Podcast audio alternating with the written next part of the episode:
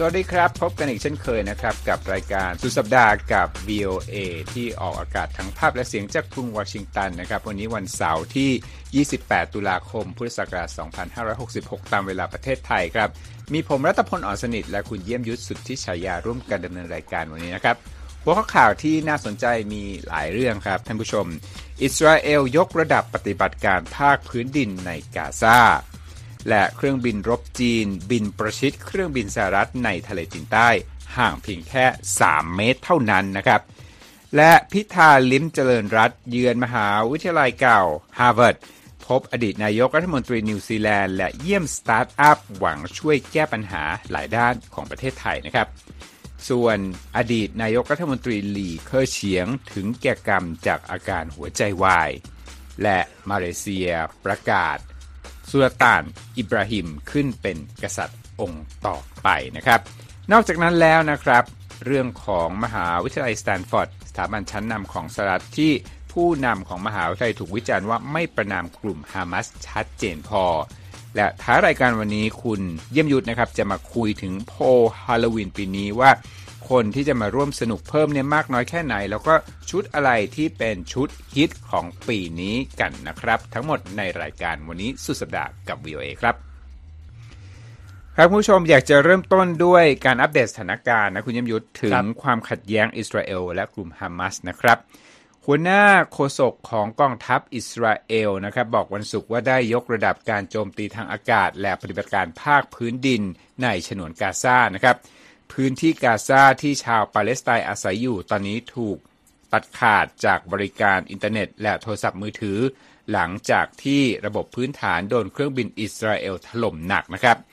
โฆษกนะครับซึ่งเป็นพลเรือตรีแดเนียลฮักการีกล่าวที่งานแถลงข่าว ที่เผยแพร่ทางโทรทัศน์ว่าไม่กี่ชั่วโมงที่ผ่านมา เราได้เพิ่มระดับการโจมตีในกาซาเขาบอกว่าการโจมตีทางอากาศพุ่งเป้าไปที่อุโมงค์ และระบบสาธารณูปโภคพื้นฐานในกาซาและเสริมนะครับบอกว่ากองกองกำลังภาคพื้นดินกำลังขยายปฏิบัติการในค่ำคืนนี้ด้วย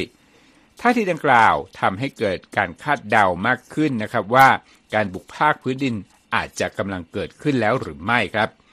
โฆษกของทำเนียบขาวของสหรัฐนะครับจอห์นเคอร์บี้บอกว่าเขาได้เห็นรายงานหลายฉบับที่เกี่ยวข้องกับการขยายปฏิบัติการภาคพื้นดินของอิสราเอลในกาซา แต่ว่าไม่ขอออกความเห็นคุณยมยุทธครับ ในเวลานี้นะครับ ด้านนอกของกาซานั้นเต็มไปด้วยทหารอิสราเอลครับ และด้านในก็ถูกอิสราเอลโจมตีทางอากาศอย่างหนักตั้งแต่วันที่ 7 ตุลาคม ที่อิสราเอลโดนกลุ่มฮามาสโจมตีแบบตั้งตัวไม่ติดนะครับเคอร์บี้กล่าวว่าสหรัฐนั้นสนับสนุนให้เกิดการหยุดโจมตีชั่วคราว เพื่อที่จะเปิดทางให้กับการส่งมอบสิ่งของอย่างชีพ รวมทั้งน้ำมันและการผลิตไฟฟ้า เขาบอกถึงว่า ถ้าการหยุดโจมตีชั่วคราวคือหนึ่งในเงื่อนไขของการปล่อยตัวประกันที่ฮามาสจับไว้ออกมาจากกาซาได้สหรัฐก็สนับสนุนทางเลือกเช่นนั้นนะครับรอยเตอร์รายงานว่าอิสราเอลเตรียมการมาตลอดนะครับสำหรับการบุกภาคพื้นดิน แต่สหรัฐและประเทศอาหรับขอร้องให้เลื่อนปฏิบัติการดังกล่าวไปก่อน อเมริกาและประเทศอาหรับเกรงครับว่าการกระทำเช่นนั้น อาจจะทำให้มีผู้บาดเจ็บและเสียชีวิตที่เป็นพลเรือนมากขึ้น และอาจจะเป็นชนวนให้เกิดความขัดแย้งที่ขยายวงกว้างนะครับ นอกจากนั้นนะครับการบุกภาคพื้นดินอาจจะยิ่งสร้างความยากลำบากแก่การส่งมอบสิ่งของบรรเทาทุกข์ไปยังกาซา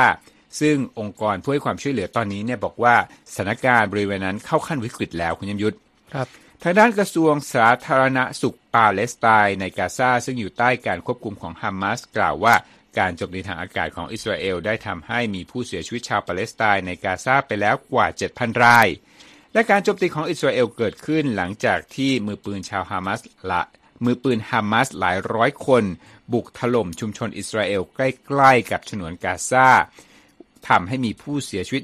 1,400 คน และมีผู้ถูกจับ เป็นตัวประกันอีกราวกว่า 200 คนในวันที่ 7 ตุลาคม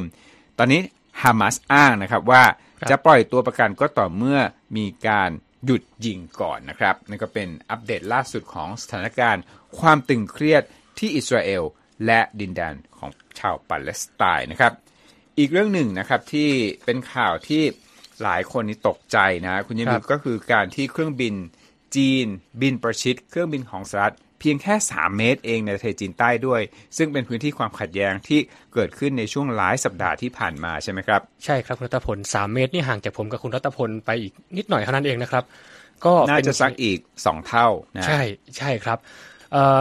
เหตุการณ์เกิดขึ้นเมื่อวันพฤหัสบดีที่ 24เมื่อวันที่ 24 ตุลาคมนะครับรบเมื่อกองทัพสหรัฐเนี่ยเขาก็มีเปิดเผยว่าเครื่องบินขับไล่ของจีนได้ เข้าประชิดกับเครื่องบินทิ้งระเบิด B-52 ของกองทัพอากาศสหรัฐในพื้นที่ทะเลจีนใต้ครับคุณตพล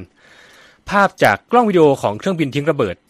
B-52 ของกองทัพสหรัฐนะครับ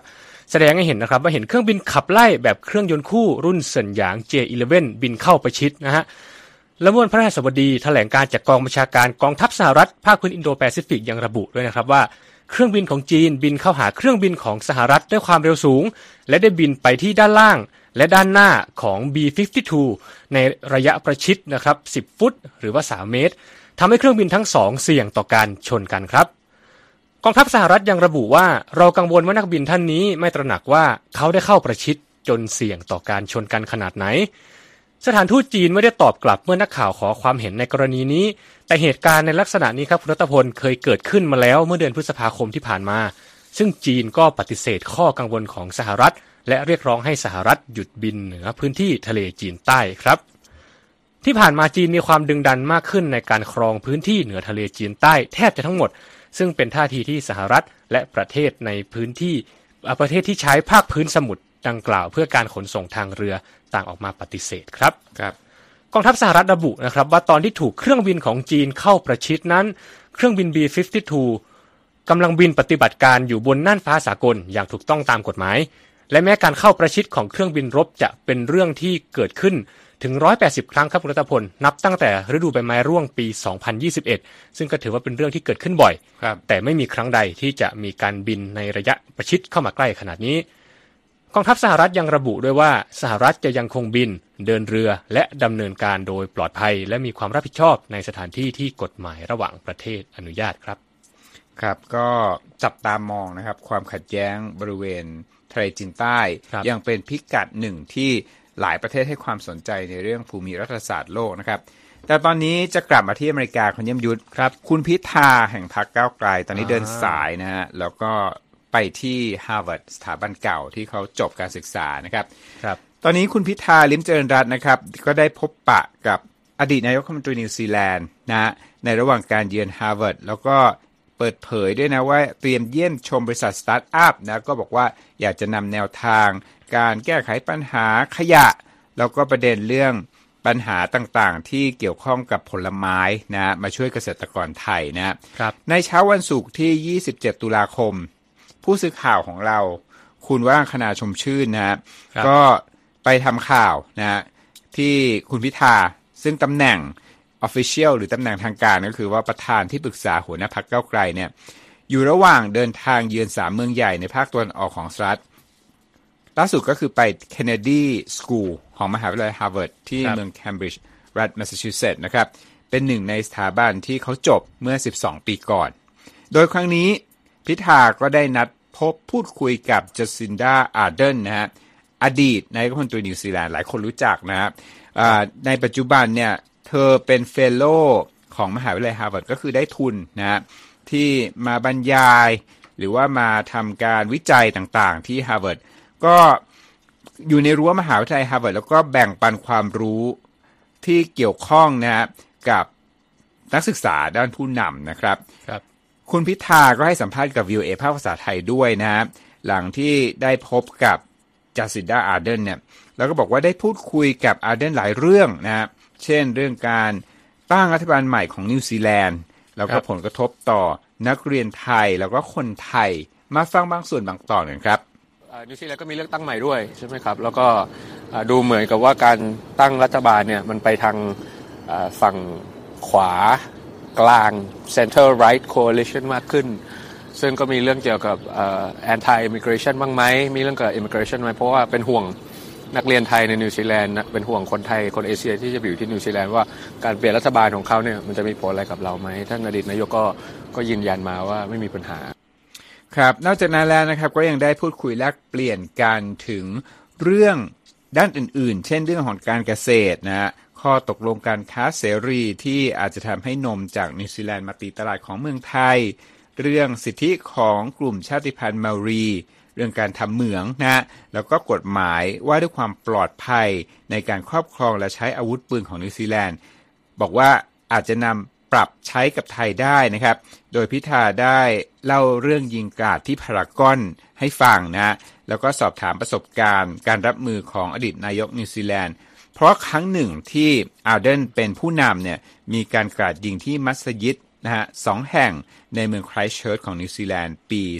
2562 มีผู้เสียชีวิตในตอนนั้นถึง 51 คนคุณเยี่ยมยุทธครับ โดยก่อนที่จะเดินทางมาเยือนสหรัฐนั้นนะครับ พิธาก็ได้พูดคุยกับทูตออสเตรเลียประจำประเทศไทยมาก่อนหน้านี้แล้วถึงเรื่องกฎหมายการครองปืนนะตอนนี้มีบทสัมภาษณ์อีกส่วนหนึ่งที่อยากให้ฟังที่เกี่ยวข้องกับยิงกราดครับ ก็ยังได้ได้ฝาก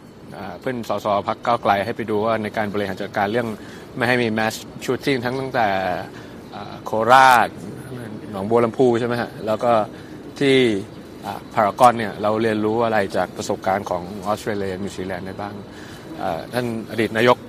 จาซินดาก็อาร์เดิร์นก็เลยให้ contact แล้วก็ให้ข้อมูลว่าจะสามารถประสานอะไรกับใครยังไงได้บ้างในเรื่องเจ็ดแปดเรื่องที่มันเกี่ยวข้องกับประชาชนคนไทย แล้วก็ประชาชนคนนิวซีแลนด์ด้วย ครับ คุณพิธาก็ยังมีแผนที่จะเยี่ยมชมสตาร์ทอัพด้วยนะคุณเยี่ยมยุทธ เพราะว่าบริเวณแถวแมสซาชูเซตส์แถวเคมบริดจ์บอสตันเนี่ยมีบริษัทสตาร์ทอัพเยอะพอสมควรเลยนะครับอยากจะคุยถึงเรื่องที่เกี่ยวกับไทย เช่นการนำขยะจากอาหารนะบริหารจัดการยังไงดี แล้วก็เรื่องโรคมะเร็งนะครับ โดยหนึ่งในสตาร์ทอัพที่จะเยี่ยมชมเนี่ยได้นำเอาโปรตีนจากรังไหมไปพัฒนา ใช้ด้านต่างๆ ซึ่งรวมถึงการยืดอายุของผลไม้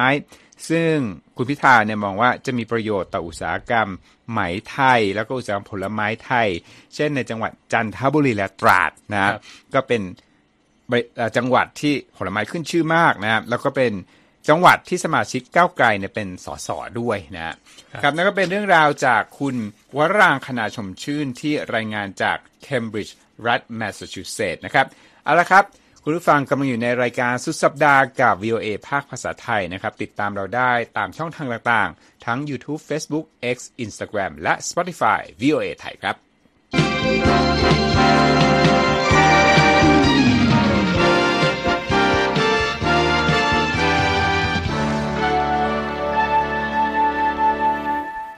ครับที่ประเทศจีนนะครับมีข่าวใหญ่ช่วงค่ำคืนที่ผ่านมาก็คืออดีตนายกรัฐมนตรีหลีเค่อเฉียงนะครับ ถึงแก่กรรมกระทันหันด้วยโรคหัวใจวายนะครับ แล้วก็เป็นหัวใจวายเฉียบพลันซึ่งอายุ 68 ปีนะครับ จากการเปิดเผยของสื่อ CCTV เมื่อวันศุกร์นะครับ ทาง CCTV ก็ได้รายงานนะครับว่าหลีเค่อเฉียงนั้นประสบภาวะหัวใจวายเมื่อวันที่ 26 ตุลาคม ขณะที่กำลังพักผ่อนอยู่ที่เซี่ยงไฮ้ในช่วงไม่กี่วันที่ผ่านมา และแม้จะใช้ความพยายามอย่างเท่าที่ทำได้ แต่ก็ไม่ได้ผล เขาถึงแก่กรรมที่เซี่ยงไฮ้เวลาเที่ยงคืน 10 นาทีของวันที่ 27 ตุลาคมนะครับลีเคอร์เชียงนั้นดำรงตำแหน่งนายกรัฐมนตรี และหัวหน้าคณะรัฐมนตรีของประธานาธิบดีสีจิ้นผิงเป็นเวลา 10 ปี ตั้งแต่คศ 2013 และพ้นจากตำแหน่งเมื่อต้นเดือนมีนาคมที่ผ่านมานะครับ หลีเค่อเฉียงนั้นจบด้านเศรษฐศาสตร์จากมหาวิทยาลัยปักกิ่ง และเคยได้รับการคาดหมายว่าจะเป็นหนึ่งในผู้ที่ดำรงตำแหน่งหัวหน้าพรรคคอมมิวนิสต์จีน ก่อนที่จะหลีกทางให้กับประธานาธิบดีสีจิ้นผิง กระทั่งยุติเส้นทางทางการเมืองในปีนี้นะครับ ประวัติของหลี่เค่อเฉียวนี่น่าสนใจนะครับบอกเรียน เศรษฐศาสตร์นะครับ แล้วก็เคยถูกคาดหมายว่าจะเป็นตัวเก่งก่อนที่จะถูกเบียดโดยสีจิ้นผิงนะครับ เป็นคนที่เชื่อในเรื่องของการปล่อยให้กลไกตลาดเนี่ยเป็นตัวตัดสินเศรษฐกิจนะครับ แต่อย่างไรก็ตามนะครับ เมื่อสีจิ้นผิงมีอำนาจมากขึ้นนะครับ ก็มีอิทธิพลด้านต่างๆ รวมทั้งนโยบายเศรษฐกิจด้วยนะครับ สีเองเนี่ยก็มีนโยบายเศรษฐกิจเป็นของตนเอง แต่ว่า หลี่เค่อเฉียงเองเนี่ยก็ความที่เขาเชื่อในเรื่องการให้กลไกตลาดเป็นตัวตัดสินสภาพทางเศรษฐกิจเนี่ยก็จึงเกิดคำเรียกขึ้นมาคุณเยี่ยมยุทธ l e c o n o m i c s นะฮะเป็นช่วงที่เขาเนี่ยมีบทบาทในการออกแบบการกระตุ้นเศรษฐกิจเมื่อปี 2008 ที่เกิดวิกฤตแฮมเบอร์เกอร์นั่นเองนะแล้วก็นำพาจีนเนี่ยผ่านพ้นช่วงนั้นไปได้ แล้วก็มีบทบาททั้งในช่วงโควิด -19 ระบาดด้วยเช่นกันนะครับครับก็เป็นบุคคลหนึ่งนะฮะที่หลายคนมองว่าสร้างอ่าผลที่ทำให้เศรษฐกิจจีนเนี่ยเป็นอย่างทุกวันนี้นะครับเอาละครับอีกเรื่องหนึ่งนะฮะอยากจะไปกันต่อที่มาเลเซียมีการเปลี่ยนแปลงนะฮะตำแหน่งกษัตริย์ใช่ไหมครับครับ หลังจากที่เรารายงานเมื่อวานนะครับ เรื่องของการ คัดเลือกอพระราชาธิบดีพระองค์ถัดไปของมาเลเซียนะครับ ตอนนี้ข่าวล่าสุดก็คือได้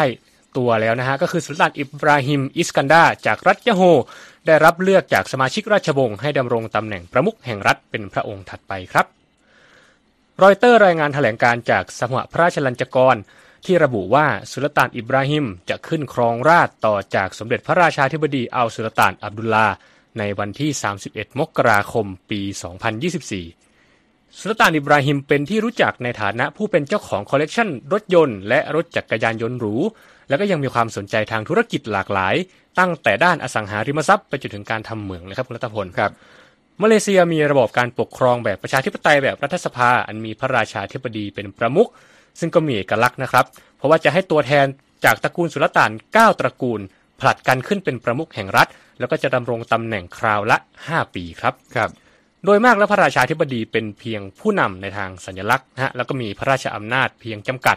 แล้วก็จะต้องได้รับการแนะนำจากนายกรัฐมนตรีและคณะรัฐมนตรีซะก่อนที่จะก่อนที่จะกระทำการใด ๆ ตัวอย่างของพระราชอำนาจที่พระราชาธิบดีมีนะครับก็คืออำนาจในการเลือกนายกและการพระราชทานอภัยโทษแก่นักโทษครับ อย่างไรก็ตามครับภาวะที่ไม่มีเสถียรภาพทางการเมืองหลังการพ่ายแพ้ของพรรคอัมโนเนี่ยที่ครองอำนาจมาตั้งแต่มาเลเซียปลดแอกนะฮะ เมื่อปี 2018 เนี่ยที่พ่ายแพ้ไปเนี่ยก็ทำให้สถาบันกษัตริย์มาเลเซียมีอิทธิพลมากขึ้นนะครับสืบเนื่องจากการที่มีโอกาสในการได้ใช้พระราชอำนาจสำหรับพระราชาธิบดีอัลสุลต่านก็ถือว่ามีบทบาททางการเมืองมากกว่าปกตินะฮะเนื่องจากเป็นผู้เลือกนายกรัฐมนตรีถึง 3 คนในช่วงที่ครองราช ซึ่งโดยทั่วไปแล้วนายกเนี่ยมักจะได้มาจากผลของการเลือกตั้งนะฮะที่พรรคการเมืองหรือขั้วการเมืองก็เสนอเป็นแคนดิเดตมา เมื่อปี 2018 พระราชาธิบดีมูฮัมหมัดที่ 5 ประมุขพระองค์ก่อน ก็เคยใช้พระราชอำนาจพระราชทานอภัยโทษให้กับอันวาอิบราฮิม แกนนำพรรคฝ่ายค้านที่ถูกจำคุกจากคดีเอ่อร่วมเพศนะครับโซโดมีลอนะฮะร่วมเพศทางทวารหนัก ที่ถูกมองว่ามีแรงจูงใจทางการเมืองอยู่เบื้องหลังในอีกด้านหนึ่งนะฮะนายกอดีตนายกรัฐมนตรีนาจิบราซักที่ถูกจำคุกไปในปีที่แล้วจากเหตุคดีช่อโกงครับกองทุนวัน MDB นะครับ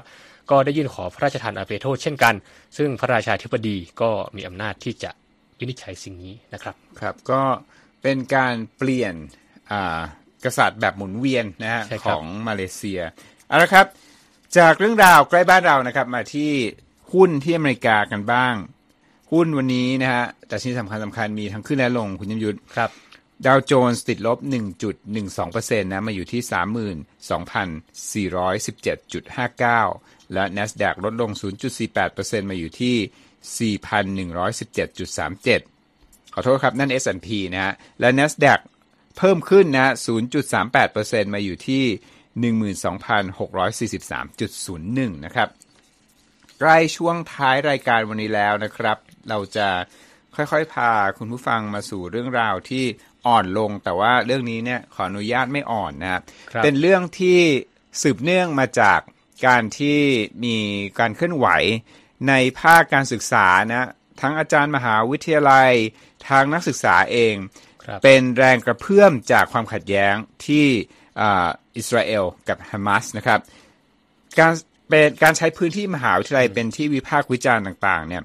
ก็ทำให้มีการปะทะกันของความคิดนะมีการปะทะกันของการแสดงออก คุณเยี่ยมยุทธก็ทำข่าวไปเมื่อสองสัปดาห์ก่อนนะที่มหาวิทยาลัยโคลัมเบียนะตอนนี้เนี่ย มีมหาวิทยาลัยดัง ๆ ของอเมริกานะครับ อยู่ใต้พายุที่ว่าถูกวิพากษ์วิจารณ์เพราะว่าผู้บริหารเนี่ยรับมือกับเหตุการณ์ภายในมหาวิทยาลัยเนี่ยไม่ค่อยจะถูกใจศิษย์เก่าเท่าไหร่นะครับครับแล้วก็ถูกวิจารณ์ล่าสุดก็คือมหาวิทยาลัยสแตนฟอร์ดนะครับสัปดาห์ที่แล้วเรารายงานมหาวิทยาลัยฮาร์วาร์ดนะตอนนี้โดนคล้ายๆกันคือถูกวิจารณ์มากขึ้นเรื่อยๆนะว่าทางผู้บริหารของสแตนฟอร์ดเนี่ยไม่ประณามการโจมตีของฮามาส ต่ออิสราเอลอย่างชัดเจนเพียงพอ แล้วก็ไม่ตำหนิการกระทำเชิงต่อต้านยิวที่สถาบันการศึกษาแห่งนี้อย่างเพียงพอนะครับ ข้อมูลนี้จากสำนักข่าวบลูมเบิร์กนะครับเขาบอกว่าบุคคลกว่า 1,400 คนคุณเยี่ยมยุทธลงชื่อในจดหมายเปิดผนึกที่ส่งไปยังริชาร์ดซาเลอร์ซึ่งเป็นรักษาการอธิการบดีฝ่ายบริหาร แล้วก็เจนนี่มาร์ติเนซอธิการบดีฝ่ายวิชาการนะฮะผู้ที่ลงนามเนี่ยประกอบด้วยบุคคลสำคัญในวงการเทคโนโลยีหลายคนนะอย่างเช่นชอนโครแลนและเดวิดเวลเลสนะครับหนึ่งในข้อมูลในจดหมายส่วนหนึ่งเนี่ยบอกว่าเราในฐานะสร้างศึกษาผู้ที่จบการศึกษา และคณาจารย์ของเจ้าหน้าที่ของมหาวิทยาลัย เคยมีความรู้สึกใช้ว่าเคยนะ past tense เคยมีความรู้สึกภาคภูมิใจในตัว ที่เป็นในตัวตนที่เป็นผู้แทนของมหาวิทยาลัยทั่วโลกนะครับ ให้คูดถึงไงว่าเป็นหน้าเป็นตาของสแตนฟอร์ดทั่วโลกเนี่ยบอกสถาบันเนี่ยเป็นสถาบันที่ให้ความสำคัญกับทุกภาคส่วนนะครับ ส่งเสริมความรู้สึกเป็นชุมชนเดียวกัน แล้วก็ส่งเสริมความเป็นเลิศและความเป็นผู้นำจดหมายบอกด้วยว่าความล้มเหลวของพวกคุณในเรื่องนี้เนี่ยสั่นคลอนความเชื่อ ในความสามารถผู้บริหารที่จะ รักษาค่านิยมและนำพาชุมชนแห่งนี้ในยามที่มืดมนที่สุดครั้งหนึ่งนะฮะจดหมายระบุถึงเหตุการณ์ที่เกิดขึ้นในสแตนฟอร์ดนะฮะเช่นนะฮะบอกว่ามีคนนำข้อความเขียนป้ายด้วยชอล์กด้วยนะ บอกว่าความเกลียดชังและการต่อต้านชาวยิว แล้วก็มีคนเนี่ยปลดรูปในโปสเตอร์ที่เป็นรูปของบุคคลที่ถูกลักพาตัว ระหว่างการโจมตีของฮามาสที่อิสราเอลในวันที่ 7 ตุลาคมนะครับ จดหมายเรียกร้องให้ผู้บริหารทั้งสองคน ประณามอย่างไม่มีเงื่อนไขต่อการของกระแสต่อต้านยิวในมหาวิทยาลัย และต่อการโจมตีของกลุ่มฮามาสนะครับนอกจากสแตนฟอร์ดและฮาร์วาร์ดที่กล่าวไปแล้วเนี่ยก็ยังมีกระแสคล้ายๆกันนะที่โคลัมเบีย แล้วก็มหาวิทยาลัยเพนซิลเวเนียนะครับ สิ่งเหล่านี้เนี่ยเกิดขึ้น เพราะว่าศิษย์เก่าแล้วก็ผู้บริจาคเงินให้กับมหาวิทยาลัยเนี่ยต้องการให้ผู้บริหารประณามการกระทำของฮามาสและกระแสต่อต้านยิวให้รุนแรงขึ้นกว่าที่เห็นในปัจจุบันครับเอาละครับ ปฏิเสธไม่ได้นะว่าเรานี้ก็ใกล้กับวันฮาโลวีนมาเต็มทนนะใกล้เข้ามาทุกทีครับ แล้วก็ถ้าเดินไปไหนในอเมริกาตอนนี้ก็จะเห็นว่าคนอเมริกันเนี่ยตกแต่งบ้านด้วยธีม น่ากลัว น่ารักตลก เนื่องในโอกาสของวันฮาโลวีน ก็เลยอยากจะรู้ครับ คุณยมยุว่าเขามีทำโพไหมว่าคนอเมริกันเนี่ยตื่นเต้นหรือว่าชอบที่จะใส่ชุดอะไรในฮาโลวีนที่จะถึงนี้ 31 ตุลาคม มีครับคุณรัตพล ผมก็ได้ไปค้นหามาแล้วก็ได้เจอนะครับ ว่าคนอเมริกันเนี่ยเขาเรียกว่าจริงจังแล้วก็ใช้จ่ายเงินไปกับเทศกาลฮาโลวีนเนี่ยมากน้อยขนาดไหนนะครับ แล้วก็ไปดูว่าความนิยมของการแต่งชุด หรือว่าความนิยมของการจับจ่ายใช้สอยในหมดไปกับอะไรนะฮะผมก็ไปเจอโพของสมาพันธ์ค้าปลีกแห่งชาตินะครับหรือ NRF ซึ่งเป็นองค์กรส่งเสริมด้านการค้าปลีกที่ตั้งอยู่ที่กรุงวอชิงตันเนี่ยก็ได้เผยแพร่การสำรวจที่ทำร่วมกับ Prosper Insight and Analytics ซึ่งเป็นผู้บริการให้ข้อมูลด้านการตลาดครับเขาก็คาดการณ์ว่าในปีนี้นะฮะก็คือเขาทำโพแล้วก็เผยแพร่ตอน ปลายเดือนกันยายน ซึ่งเป็นช่วงของการเริ่มต้นเข้าสู่เทศกาลฮาโลวีนนะครับช่วงนั้นก็จะพ่อแม่หรือว่าคนที่เขาสนใจจะร่วมสนุกกันในเทศกาลเนี่ยก็จะเริ่มซื้อของซื้ออะไรกันแล้วใช่ไหมครับ เนี่ยห้างที่เห็นในผู้ที่ชม live streaming ของเราเนี่ย จัดเต็มมากเลยนะ ใช่ครับ คือ ทั้งคือจะมีทั้งแบบที่น่ารักน่าเอ็นดูนะครับ แล้วก็ไปจนถึงประเภทที่แบบโอ้โหไม่รู้จะไปเอาชิงแชมป์ที่ไหนนะครับ สยองขวัญและคือสูงเป็นตึกสองชั้นเลยนะตุ๊กตาบางตัวที่เขาแต่งหน้าบ้านเนี่ยครับใช่ครับใช่ครับอย่างนี้ผมเดิน ผมเดินอยู่ในออฟฟิศของพวกเราเนี่ยก็ได้ยินอย่างนั้นประมาณห้าครั้งแล้วครับ ถามกันว่าเออจะซื้ออะไรให้ลูกให้ลูกแต่งตัวเป็นอะไรอะไรเงี้ยก็สะท้อนความนิยมของคนอเมริกันนะครับ ต่อเทศกาลฮาโลวีน กลับมาที่โพลนะครับ เอ่อ ทาง NRF ก็ประเมินครับว่าในปีนี้เนี่ยคาดการณ์ว่าจะมีการจับจ่ายใช้สอยเกี่ยวกับฮาโลวีนถึง 12,000 ล้านดอลลาร์ครับหรือว่าราว 430,000 กว่าล้านบาทครับแล้วก็มียอดจับจ่ายเฉลี่ยต่อคนอยู่ที่ 108 ดอลลาร์หรือประมาณ 3,900 บาทถึง 4,000 บาทนะครับซึ่งอันนี้ก็ถือว่าเป็นการคาดการณ์แล้วก็สูงกว่ายอดของปีที่แล้วนะครับคุณแคทเธอรีนคันเลนรองประธาน NRF ก็เปิดเผยว่าฮาโลวีนปีนี้ได้รับความนิยมเพิ่มขึ้นด้วยนะครับแปลว่าที่ผมได้สัมผัสจากประสบการณ์ส่วนตัวอาจจะไม่ใช่เรื่องผิดนะคนพูดถึงเยอะ โดยแบบสำรวจเนี่ยพบว่ามีผู้ใหญ่ 73%จากการสำรวจ ระบุว่าจะมีส่วนร่วมในเทศกาลนี้ ด้วยการตกแต่งบ้านบ้างแหละ ซื้อลูกอมมาแจกบ้างแหละ ไปจนถึงการซื้อชุดแฟนซีมาใส่นะครับ ส่วนค่าใช้จ่ายที่เขาประเมินแล้วก็ทำการสำรวจว่าจะถูกเปถูกจ่ายไปเยอะที่สุดเนี่ยก็เป็นเรื่องของการซื้อชุดคอสตูมมาใส่ครับคุณรัตพลเดาได้ไหมครับว่า ชุดยอดนิยมของปีนี้เนี่ย เป็นคิดว่าเป็นชุดอะไรครับ คือคนไม่อยากใส่ซ้ำกับปีก่อน เพราะฉะนั้นอ่ามันก็เลยกลายเป็นค่าใช้จ่ายขึ้นมาอย่างตกแต่งบ้านเนี่ย คนอาจจะใช้ของปีที่แล้วได้แต่ว่าชุดเนี่ยมักจะตามกระแสนิยมนะกระแสว่าอันหนังอะไรดังบ้างละนะแล้วก็อะไรที่อยู่ใน pop culture ที่เป็นกระแสดังๆ ติดเทรนด์มีอะไรบ้าง อันนี้ก็เป็นตัวชี้วัดที่อ่าน่าสนใจเนาะเหมือนสงกรานต์บ้านเราจะมีเพลงสงกรานต์เพลงดัง ๆ ช่วงสงกรานต์ ที่นี่ก็จะมีเอาเหละมือนกันใช่ครับ ก็คือเพลงไหนที่ดัง ๆ แล้วก็แบบจะบางเพลงบางเพลงที่ดังมากจะถูกเปิดซ้ำบ่อยที่สุดในช่วงสงกรานต์ที่นี่ฮาโลวีนเอ่ออะไรที่เป็นกระแสก็จะถูกนำมาเป็นแบบ costume ครับเช่นกันนะครับ โดยในปีนี้นะฮะเอ่อชุดที่เป็นชุดยอดนิยมของปีนี้ก็จะแบ่งเป็นสาม category นะครับสำหรับเด็กสามอันดับแรกคือสไปเดอร์แมนชุดเจ้าหญิง แล้วก็ชุดผีนะฮะคลาสส่วนสิกอ่าอ่าส่วนผู้ใหญ่เนี่ยได้ครับแก่ชุดแม่มด ชุดแวมไพร์นี่สองอันนี้คลาสสิก อันที่สามก็คือบาร์บี้นะครับ อันเนี้ยตามกระแสเพราะว่าหนังบาร์บี้แรงมากปีนี้ใช่นะใช่ครับใช่ครับ แล้วก็นอกจากอันดับ 3 ของผู้ใหญ่เนี่ยบาร์บี้ก็ยังเป็นชุดยอดนิยมอันดับที่ 7 ของเด็กด้วยนะครับ ก็ถือว่ามาแรงทั้งเด็กทั้งผู้ใหญ่ แล้วก็ยังมี category หนึ่งนะครับ อีกหมวดหมู่หนึ่งก็คือหมวดสัตว์เลี้ยงอ่าที่นี่ก็เลี้ยงสัตว์กันเยอะ แล้วก็บางทีเขาก็ตกแต่งอ่าน้องหมาน้องแมวหรือว่าสัตว์เลี้ยงของเขานะครับเอ่อ ชุดยอดนิยมสำหรับสัตว์เลี้ยงก็เป็นเอ่อฟักทองนะครับฮอทดอกนะฮะแล้วก็ค้างคาวครับ ประมาณนั้นนอกจากนั้นนะครับ ซีรีส์ที่ได้รับความนิยมอย่าง Adam Family ก็ยังอยู่ในตัวเลือกชุดยอดฮิตของของคนที่จะร่วมงานฮาโลวีนเช่นกันครับคุณรัตพล นอกจากนั้นนะฮะนอกจากคอสตูมครับแล้วเนี่ยก็ยังมีเอ่อลูกอมนะครับที่เราจะรู้จักกันก็คือเอ่ออะไรนะ trick trick or treat ใช่ไหมครับ ก็ต้องมีแจกบ้างแหละนะอ่าต้องเอาเตรียมไว้เพราะว่า น้องๆเนี่ยจะมาเคาะประตูเลย บ้านผมเนี่ยเอ่อต้องมีเตรียมไว้แจกใช่อ๋อครับ แล้วเราถ้าเขาเขาเล่นกันยังไงนะครับ ก็คือมาหลอกนี่มาเคาะประตูใช่ไหมครับเขาจะมาเคาะประตูแล้วเขาเขาเขาก็จะเขาก็จะพูดริกอทรีตอ๋อแล้วก็ให้หยิบขนมไปอะไรอย่างนี้อ๋อคุณพ่อคุณแม่บางทีอยู่ข้างๆ ก็เป็นผู้ที่คอยเตือนเด็กๆ ว่าแบ่งให้เพื่อนบ้างนะ ก็สนุกน่ารักดีครับ อ๋อครับผม แต่ในปีนี้เนี่ยเอ่อ สินค้ายอดฮิตนะครับที่ NIF สำรวจมาว่าจะซื้อกันเยอะที่สุด คือไม่ได้หมายความว่าใช้เงินกับมันมากที่สุดครันะบแต่ว่าหลายคนซื้อเยอะที่สุดเนี่ยคือลูกอม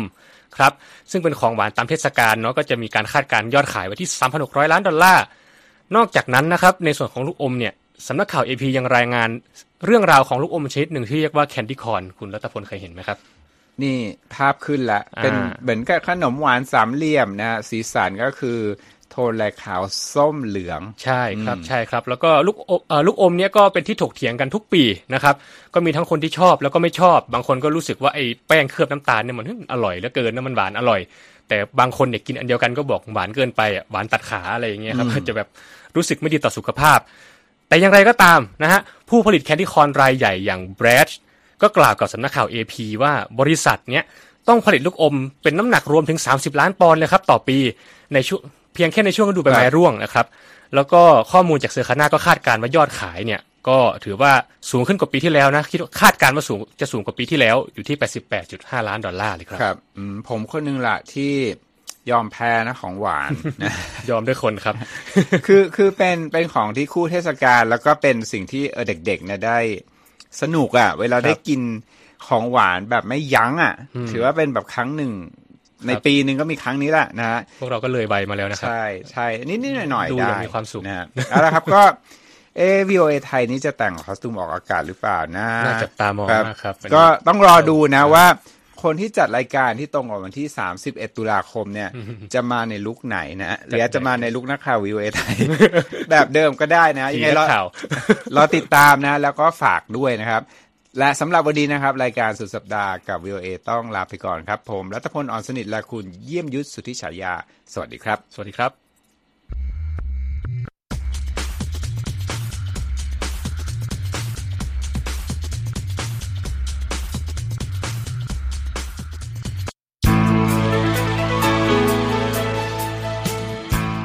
ครับ และที่จบไปเป็นรายการจาก VOA ภาคภาษาไทย รายงานสดส่งตรง